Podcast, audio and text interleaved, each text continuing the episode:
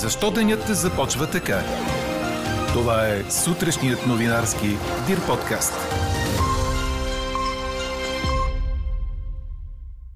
Защото очакваме да разберем финално какви предимства ще ни дава зеленият COVID сертификат.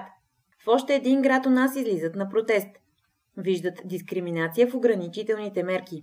А може би защото още един филм, номиниран за наградите Оскар, е с българско участие. Говори Дирбеге. Добро утро, аз съм Елза Тодорова. Чуйте подкаст новините тази сутрин, 17 март. Облечете се топло. Сряда ни посреща с минимални температури от 0 до 5-6 градуса. През деня ще остане облачно и ветровито с умерен и силен северо-западен вятър. Преваляванията ще отслабват и прекъсват, като по-значителни ще бъдат валежите в източните райони и по Черноморието. Температурите след обед ще достигнат от 5 до 10 градуса, като малко по-низки ще са по високите западни полета. Такава е прогнозата на синоптика на Дир подкаст Иво Некитов. А от Националния институт по метеорология и хидрология предупреждават с жълт код в почти цялата страна за валежи от дъжд и сняг.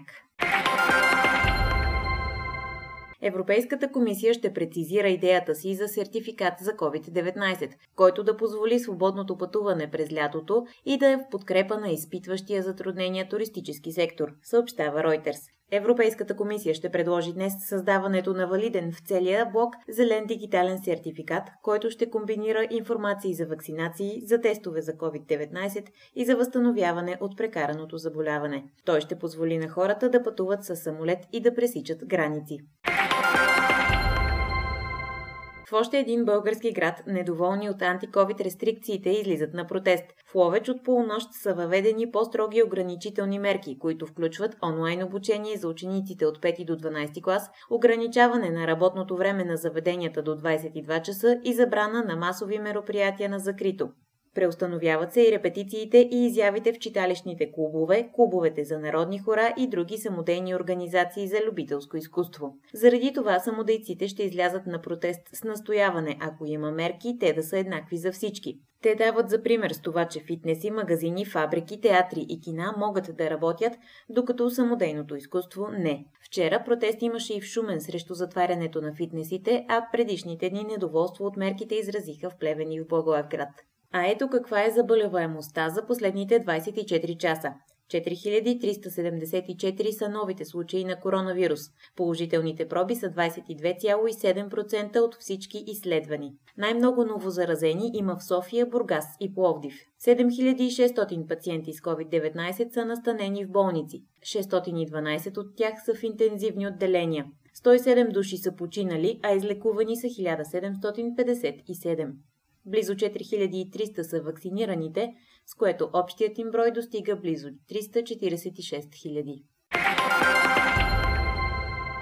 В случай, че очаквате резултатите си от някоя от лабораториите в страната и не сте успели да влезете в сайта й, това е заради хакерска атака от следобедните часове вчера. Засегнати са били 15 лаборатории в цялата страна, като проблемът е бил решен за часове, съобщава 24 часа. Столичната полиция е задържала 21 нелегални мигранти и трима трафиканти след среднощна акция в кварталите Обеля и Надежда. Задържаните са били превозвани в три автомобила, шофирани от каналджиите. Били са арестувани близо до метростанция Бели Дунав. Сред мигрантите има и майки с деца, като все още не е установен происходът им. Те са се опитали да избягат преди да бъдат задържани. Осем души са били убити, а един е ранен при стрелба в три салона за масажи в американския щат Джорджия, съобщават световните агенции. Властите разследват дали има връзка между трите случая. Три часа след събитията, младеж на 21 години е бил задържан в окръг Чироки.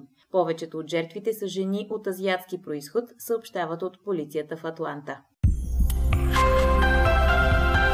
Четете още в Дирбеге! Реал Мадрид се класира за четвърт финалите в Шампионската лига след убедителна победа над Аталанта с 3 на 0. Съобщава Корнер. Белия лебед продължава напред с общ резултат 4 на 1, след като показа много по-добро ниво спрямо първия матч. Така Реал прекъсна негативната си серия от две поредни отпадания на осмина финал. Манчестър Сити също се класира за четвърт финалите, след като победи с 2 на 0 Борусия Мюнхен Гладбах в Будапеща и общ резултат 4 на 0. Гражданите се класират за тази фаза в четвърта поредна година, като в последните три отпаднаха именно на нея. Тази вечер са последните два четвърт финала в турнира. Байерн Мюнхен е домакин на Лацио, а Челси приема Атлетико Мадрид. Чухте сутрешния новинарски Дир подкаст. Подробно по темите в подкаста четете в Дирбеге. Какво ни впечатли преди малко?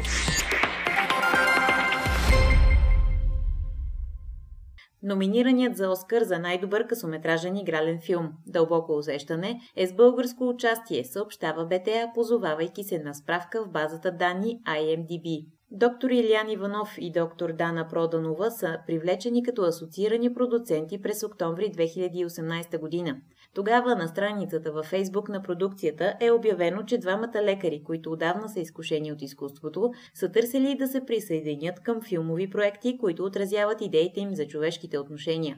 Вярваме, че това е много амбициозен и оригинален проект, който обещава да остави трайна диря в историята на киното. Вълнуваме се да подкрепим проект с толкова големи амбиции. Са цитирани да казват двамата българи. А какво ще кажете за това? Хората си стоят у дома до последно и чакат ножът да опре до кокала. Те не смеят да излязат, нито да отидат на доктор, а карантината у нас прилича на домашен арест. В много от случаите пациентите се обръщат към лекар, когато са в крайно тежко състояние. Това е мнение на доцент доктор Петър Атанасов, завеждащ клиниката по вътрешни болести и COVID-отделението на Пирогов. Според него обаче, ако самолечението е опасно, то по-опасно е медийното насаждане на този тип поведение. Затова експертът съветва да се подхожда с особено внимание към това какво четем, къде го четем и винаги да следим за редакционна колегия и авторски колектив. В тази връзка днес ви питаме. Търсите ли отговор в интернет вместо преглед при лекар? Гласувайте и коментирайте по темата в страницата на подкаста. Най-интересните ваши мнения ще цитираме в обедния новинарски подкаст точно в 12. Ако желаете лично да споделите мнение по темата, да изпратите новина или да предложите идея, пишете ни на имейл podcastnews.dirbg, като оставите име и телефон за обратна връзка. Ние четем и приветстваме всички ваши отзиви. Слушайте още, гледайте повече и четете всичко в Дирбеге.